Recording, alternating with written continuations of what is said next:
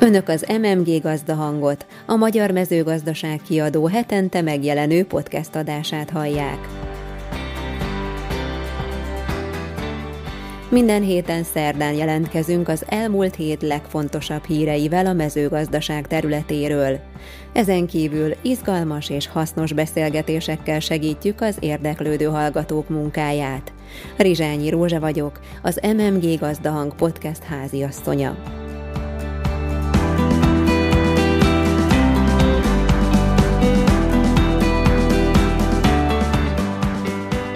Mai adásunk tartalma az elmúlt hét legfontosabb hírei röviden. Robotizáció vagy szakértelem. Mi tesz sikeressé egy állattartó telepet? Beszélgetés Bódi Gáborral, a Dairy Ape Kft. területi képviselőjével. A magyar mezőgazdaság.hu legérdekesebb hírei.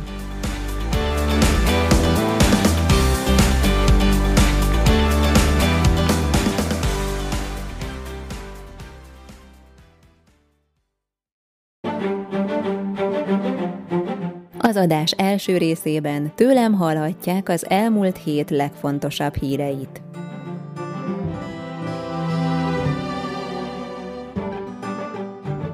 Egy kis ízelítő híreinkből. A szélsőséges időjárás elleni küzdelem közös ügy. Tíz hónap felfüggesztett börtönt kapott állatkínzás miatt egy érdi férfi. Két nagy arany a Berliner Weintrofin.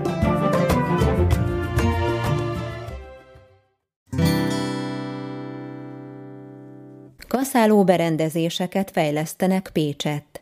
A mezőgazdasági és erdészeti gépek gyártásával foglalkozó Hidrot Kft.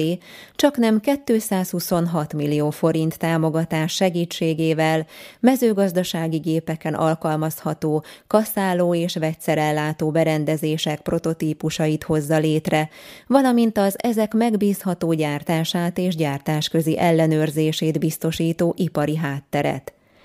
Az 1994-ben alapított Hidrot Kft. egyebek mellett seprő, kaszáló és hóeltakarító berendezések kifejlesztésével, gyártásával, javításával és értékesítésével foglalkozik, mint egy 50 embert foglalkoztat. Kutatásfejlesztési és innovációs központot épít a Magyar Tejgazdasági Kísérleti Intézet. A több mint 3 milliárd forintból Moson Magyaróváron építendő új központ 1550 négyzetméter alapterületű lesz, és jövő év július közepére készül el. A fejlesztés után modernebb eszközökkel tudják majd kiszolgálni ügyfeleiket a mikrobiológia, az analitikai és a molekuláris biológia területén. Emellett tejtermékeket fejlesztenek és oktatnak is. Újra kinyitott az ország leggazdagabb botanikai gyűjteménye. A Vácrátóti Nemzeti Botanikus Kertben az Ökológiai Kutatóközpont szervezésében tematikus élménysétákon vehetnek részt a látogatók.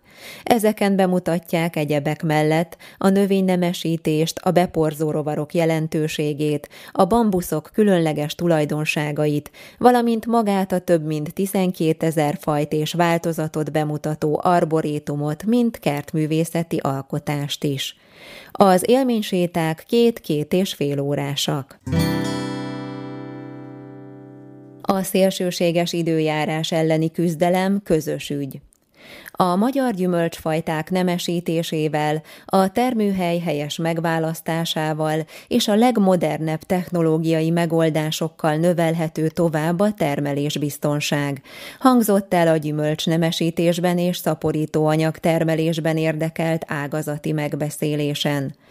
A szükséges fejlesztéseket a vidékfejlesztési források jelentős megemelésével támogatja a kormány most, de hosszú távú stratégiára is szükség van, hogy a Kárpát-medencei gyümölcsfajták fennmaradjanak. Két nagy arany a Berliner Weintrofin.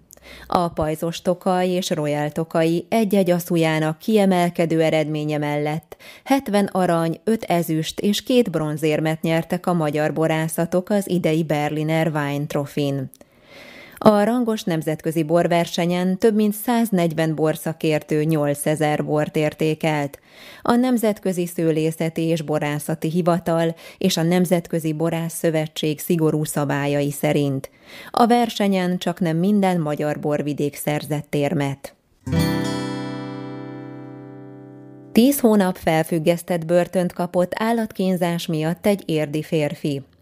A vádlott még 2018-ban érdi ingatlanán egy szűk földbe vájt üregben tartott 131 kecskét és 52 baromfit.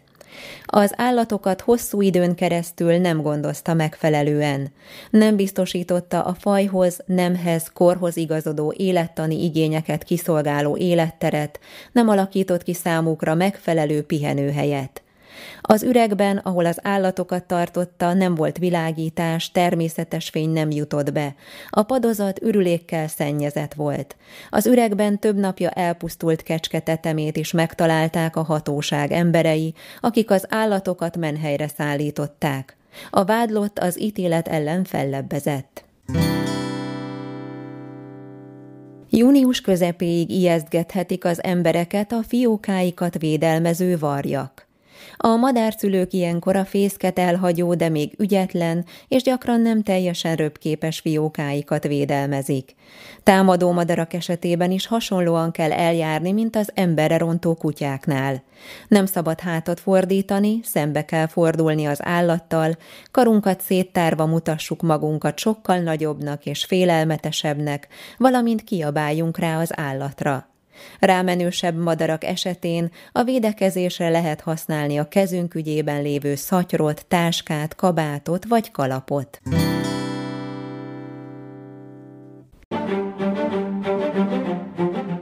Robotizáció vagy szakértelem. Mi tesz sikeressé egy állattartó telepet? Mi vár egy fiatal agrármérnökre, ha az állattenyésztés érdekli? Félcipő vagy gumicsizma?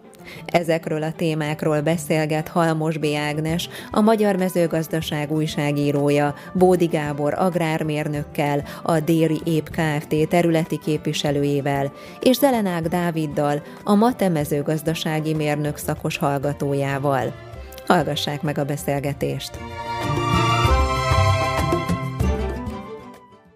Szeretettel köszöntöm az MMG Gazdahang valamennyi nézőjét és vendégeinket, Bódi Gábort, a Déri Kft. munkatársát, és Zelenák Dávid agrármérnök hallgatót. Igazából azt hiszem, hogy az meg is határozza a mi beszélgetésünk menetét, hogyha Gábor elmondja, hogy mivel is foglalkozik. Ugye, a Déri Kft-nek vagyok a területi képviselője, ami egy rendkívül izgalmas feladattá vált az elmúlt öt évben. Egy öt évvel ezelőtt indítottuk a robotok Magyarországi forgalmazását.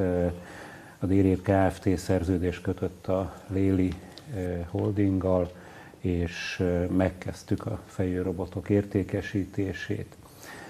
Ehhez kapcsolódóan, illetve a vállalatunk előtte már folyamatosan 2007-től foglalkozott szarvasmarha telepek építésével, korszerűsítésével, mert egészen komoly feladatokat is végrehajtottunk, többek között, és egyelőre legnagyobb munkánk ez idáig a Bonafarmnak a csípőtelki telepe, illetve most Pélpusztán szintén van egy nagyobb beruházásunk, durván az 50%-át az új férőhelyeknek mi építettük Magyarországon, és ennek a tapasztalatnak a birtokában úgy gondoltuk, hogy érdemes indítani egy olyan technológia elterjesztését Magyarországon, ami egy nagyon komoly reform a szarvasmarha tartásban. Erre kért fel ügyvezetőnk, hogy ezt igyekezzek a magyar tudathoz eljuttatni, hogy mit jelent ez a fejőrobot, és miért fontos ez nekünk, miért jelent akkora erőrelépést, mint aminek Nyugat-Európában már látják.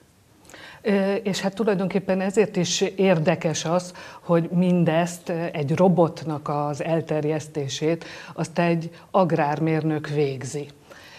Hogy lehet az, hogy egy agrármérnök ilyesfajta munkát végez?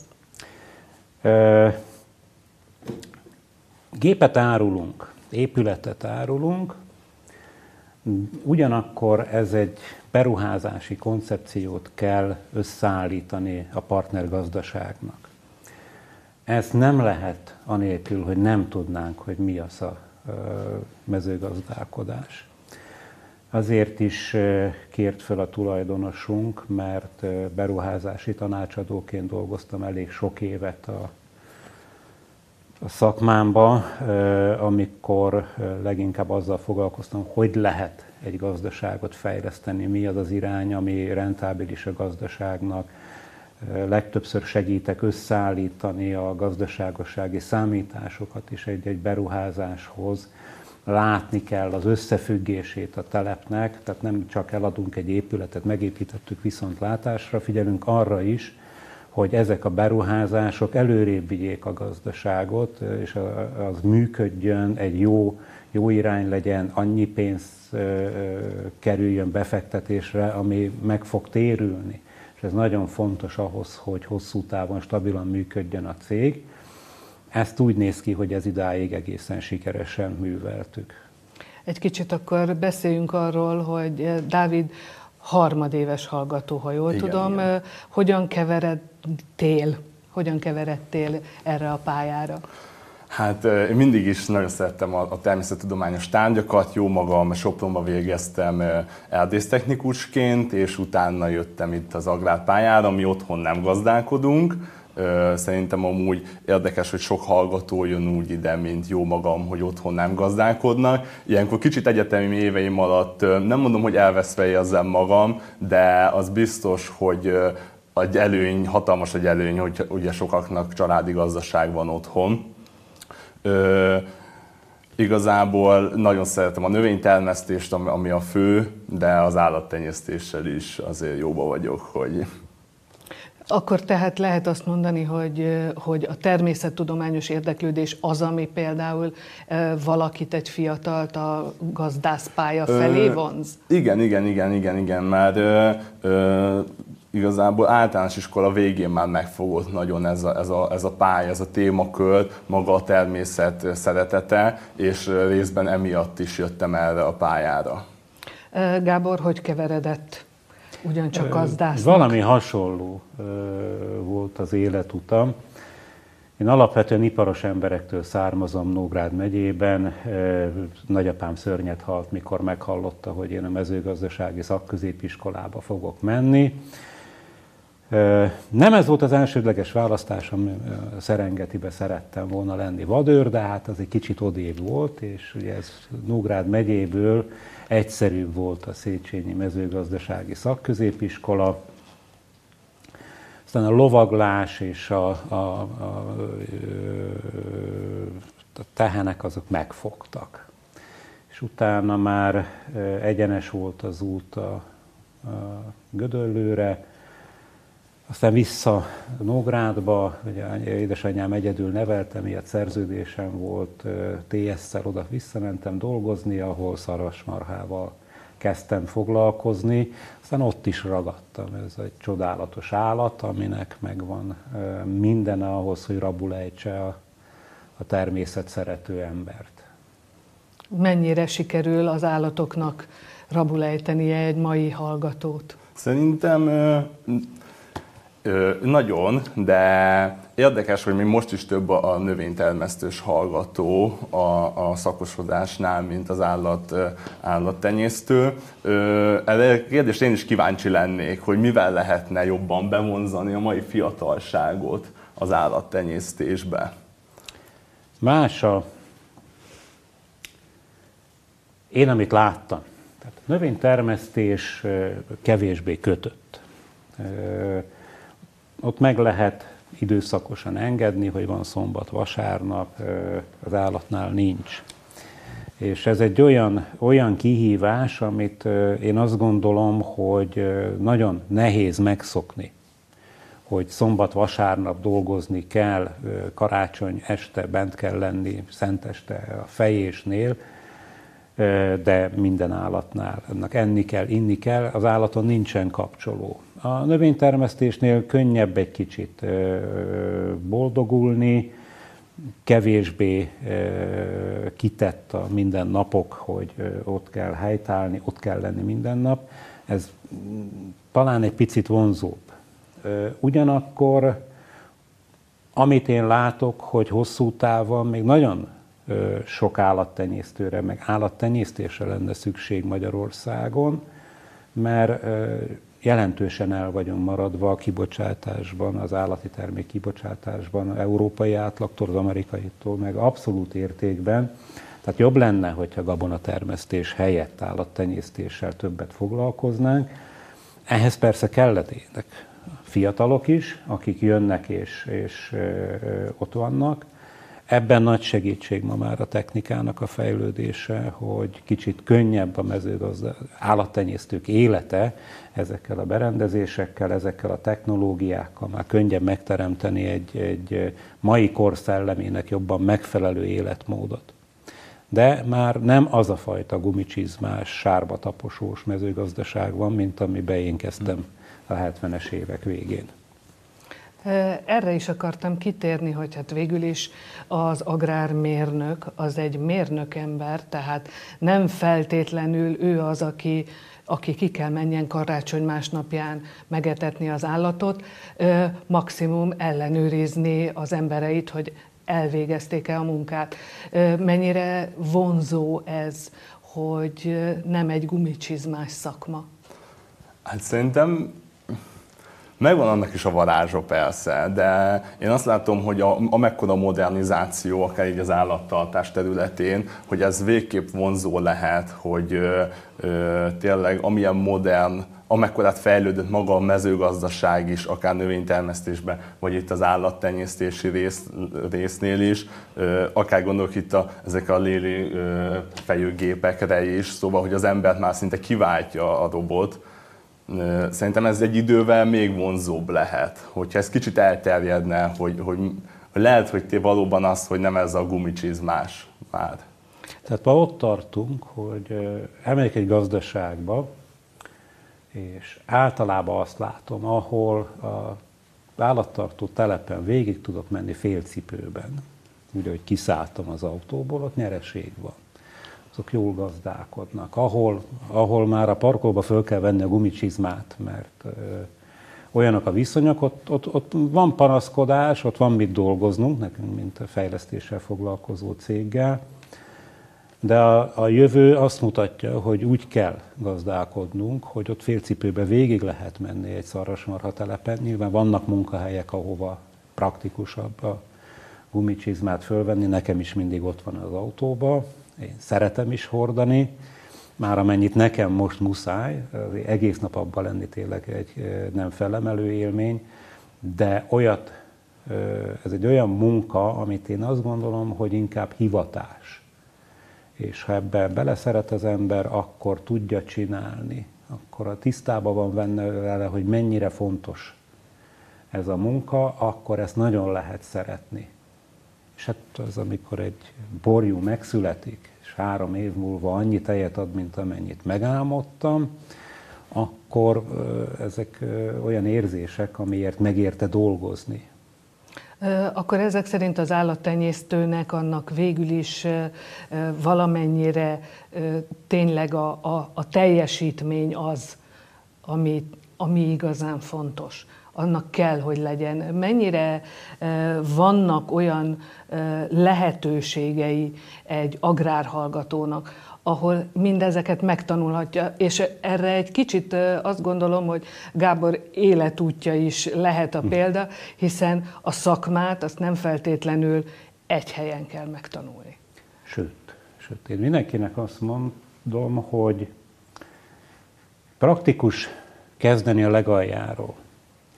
Hát én még a, a mi időben négy nap, gyakor, négy nap iskola volt, kettő nap gyakorlat, és minden nyáron minimum egy hónap szakmai gyakorlat, ahol kétkezi munkásként dolgoztunk különböző ágazatokban.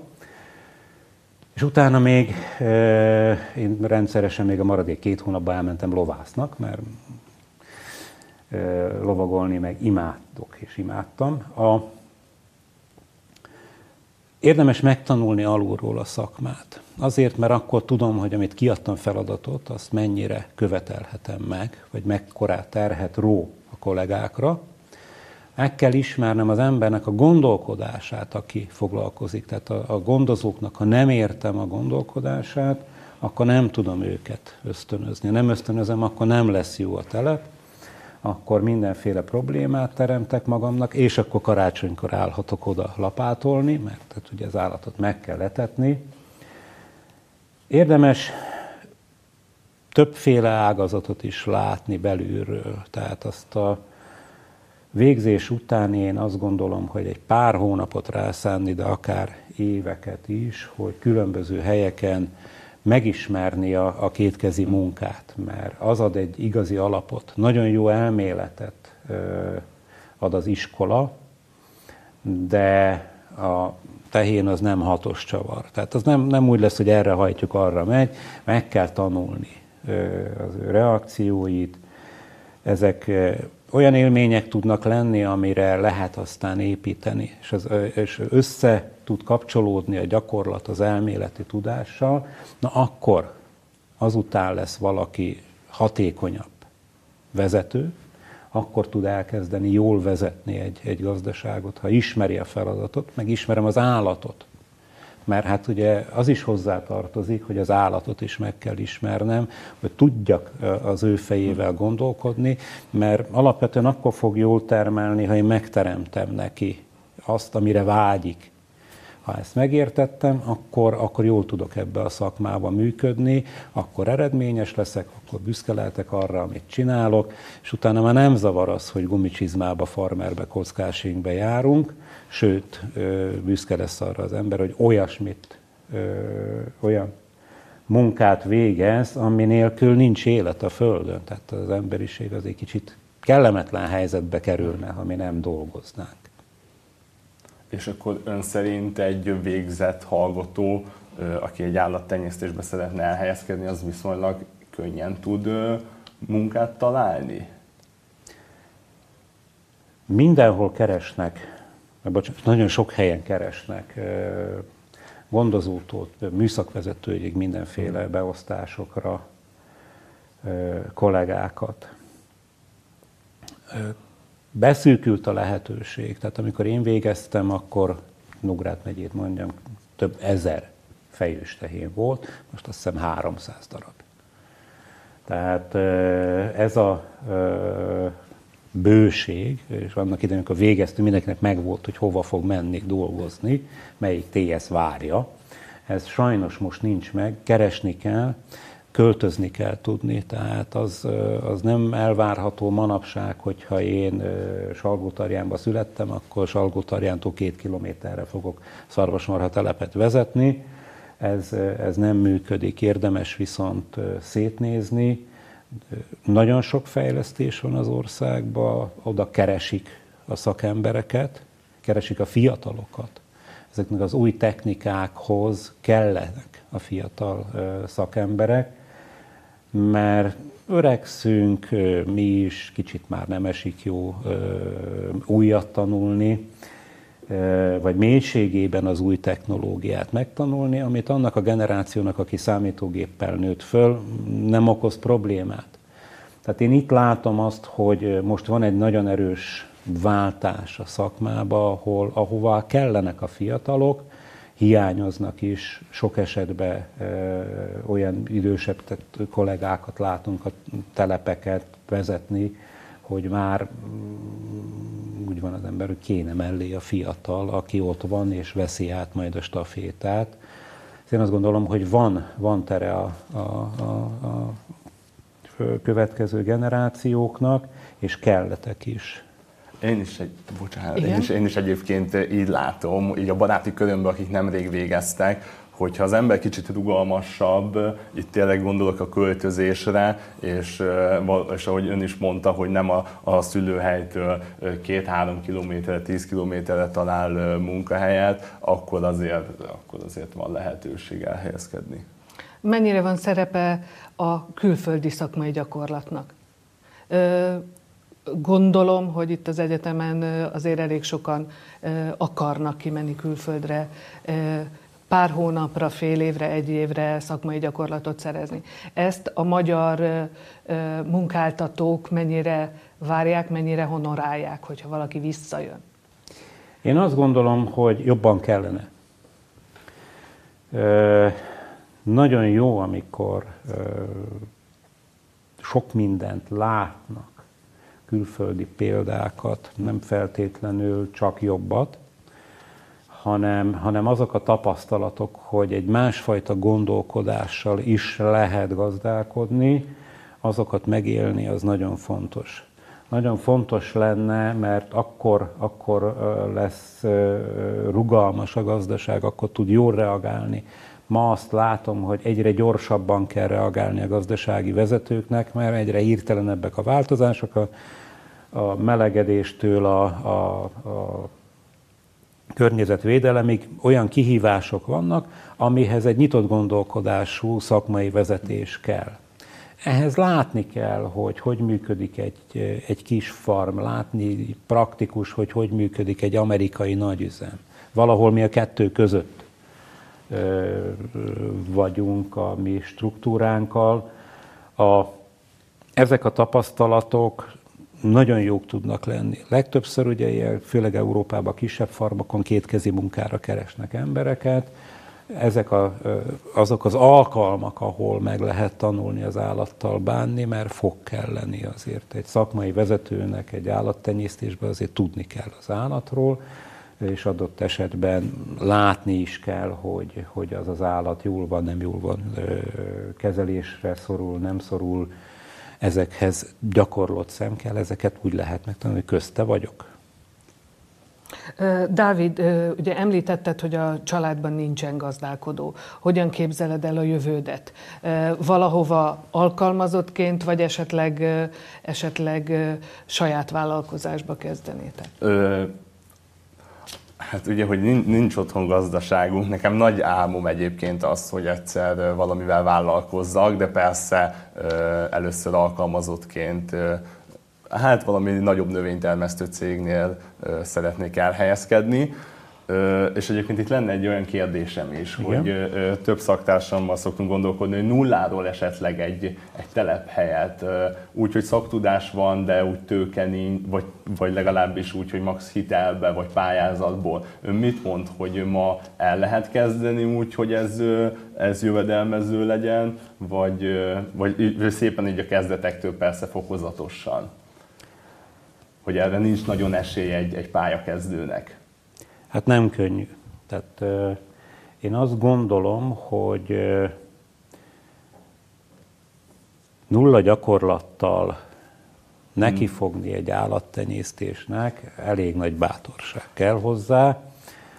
Nem lehetetlen, tehát én nem azt mondom, hogy ez garantáltan bukásra van ítélve. Rengeteg olyan csapda van, amit pár év után lát az ember, hogy hol például mostanában minden, tehát a mostani pályázatok mellé ugye vesznek föl hitelt. Én minden partnernek elmondom, hogy úgy kell kalkulálni, kettő év lesz veszteséges a tízből. Hmm. Mert így hullámzanak az árak, ezt az utóbbi 30 évben elég jól láttuk, elég közelről, megéltük többszörösen, készülni kell rá, de nem tudjuk, hogy melyik év lesz az. A mezőgazdaságnak ez az óriási hátránya, hogy nincsen, tehát az állaton, növényen nincsen kapcsoló, nem tudom megállítani, eltenni a raktárba, félrerakni, megvárjuk, amíg majd jön egy jobb időszak, még a gabonát tudom x ideig tárolni, tehát akkor is van költsége. Tehát ezekkel elindulni tőke nélkül azért elég ö, ö, bátor dolog, nem lehetetlen. Praktikusabb azért úgy fölkészülni erre, hogy egy-két évet ki tudjak húzni. húzni, akkor is, hogyha nincsen hmm. az a tervezett nyereség. Ráadásul a mai struktúrákba kistétellel nagyon nehéz elindulni. Tehát a, a baromfitól a, a sertésig nagyon-nagyon speciális dolgot, tehát terméket kellene készíteni ahhoz, hogy a piacon meg tudjak jelenni. Ma jellemzően a magyar felhasználás az tömegterméket igényel. Van egy pici szűk piac, ahol, ahol extrém jó minőségű sajtal megjelennek, vannak partnereink. Tizenéves munkájuk van benne, hogy eljutottak idáig. Tehát ez az a szakma, ahol, tehát ez nem egy IT, ahol egy jó ötlettel, anyagköltség nélkül holnap meggazdagodok. Sajnos ez az a szakma, ahol tenni kell bele, tenni kell bele folyamatosan, és menni kell szisztematikusan előre, akkor is, ha esik az eső, ha a hó fúj, ha elverte a jég, akkor is lépnem kell tovább, itt, itt nem tudok megállni, ez nem az a típusú szakma. Ez a vonzó benne, hogy, hogy ilyet azért kevesen tudnak jól művelni. Mm.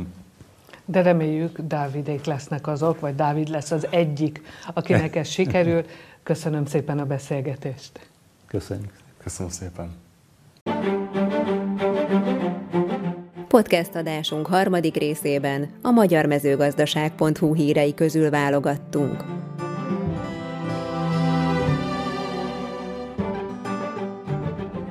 Egy kis ízelítő híreinkből. A fagy a szamóca szezont is sújtotta. Idén is lesz Bábolnán fajta bemutató.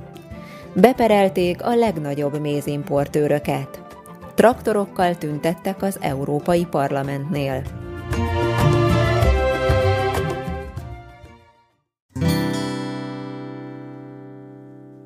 A fagy a szamóca szezont is sújtotta. Az idei tavaszi fagyok szinte minden gyümölcsfajt károsítottak, ez alól a szamóca sem volt kivétel. A melegebb déli területeken nagyobb volt a kár mértéke, de aki időben takarta az állományát, nem szenved nagy veszteséget. A szezon viszont a lehűlés miatt lassabban indul, körülbelül tíz napos csúszásban vannak a termelők. Ahol tényleges fagykár nem volt jellemző a szamócásokban, a növények megfáztak, emiatt vontatottan fejlődnek. A palánta forgalmazók szerint nagyon megélénkült az érdeklődés a szamóca termesztés iránt. Sokan zöldségről vagy az utóbbi években rendszeresen fagykárt szenvedett gyümölcsösökről váltanának szamócára. Beperelték a legnagyobb mézimportőröket. Kaliforniában beperelték az amerikai hivatásos méhészek azokat a mézimportőröket és kiszerelőket, melyek a leginkább hozzájárulhatnak a hamis mézek terjesztéséhez az Egyesült Államokban. A vád szerint érintett cégek a Sunland Trading, a Lamex Food Barkman Honey és a Dutch Gold Honey egymással összejátszva nagy mennyiségben importálnak hamis mézet. A méhészek, a kiszerelők és importőrök által létrehozott mézvizsgáló szervezet a True Source Honey ellen is pert indítottak, azzal a váddal, hogy az intézet szándékosan elavult vizsgálati módszerekkel segíti a hamis mézek piacra juttatását. Az utóbbi években az ázsiai mézimport évi 197 ezer tonnával drasztikusan leverte a méz nagykereskedelmi árát az Egyesült Államokban. Ezzel veszélybe került a méhészek megélhetése. A méz a harmadik leginkább hamisított élelmiszer a világon, a tej és az olívaolaj után. Szakemberek szerint feltehetően a forgalmazott mézmennyiség harmada hamis, vagy nem szabályszerűen termelték. Traktorokkal tüntettek az Európai Parlamentnél. Lassítanák a francia gazdák az uniós közös agrárpolitika európai zöld megállapodás fenntartható törekvéseit. Ennek körülbelül 1500 gazda adott hangot traktorjaikkal Strasbourgban. A tiltakozó menet egészen az Európai Parlament épületéig vonult, egy időre megbénítva a városba bevezető autópálya forgalmát. A Euronews beszámolója szerint a megmozdulás apropója, hogy Brüsszelben újból napirendre kerültek a közös agrárpolitika legújabb irányelvei. A francia gazdák érdekvédelmi szervezeteinek szövetsége a gazdák segítését várja, ugyanis Laurent Champenois főtitkár szerint a környezetvédelmi prioritások minden második gazdaságot tönkre fognak tenni. Az unió aktuális költségvetésének jelentős része, majdnem harmada a mezőgazdaság támogatására irányul, csak hogy ez reálértékben nem kevesebb, mint 15 százaléknyi veszteség. A nemrég elfogadott helyreállítási program javíthat a helyzeten.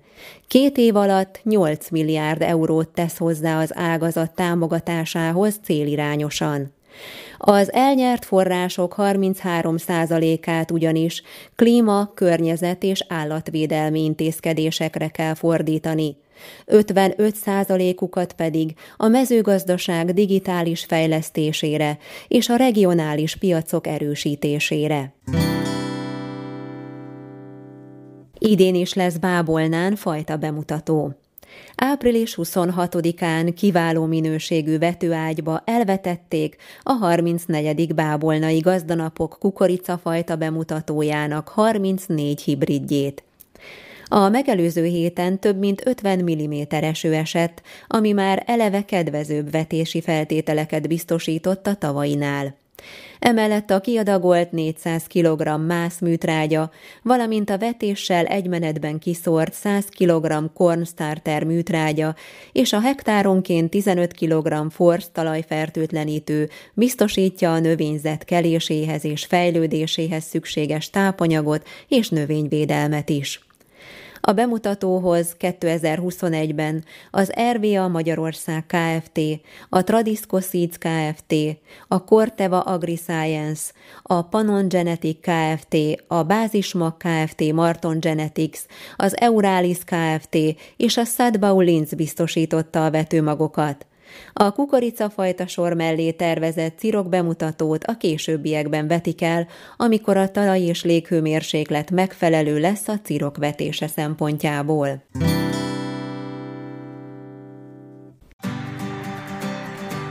Az MMG Gazdahang és a Magyar Mezőgazdaság kiadó minden munkatársa nevében köszönöm, hogy velünk tartottak.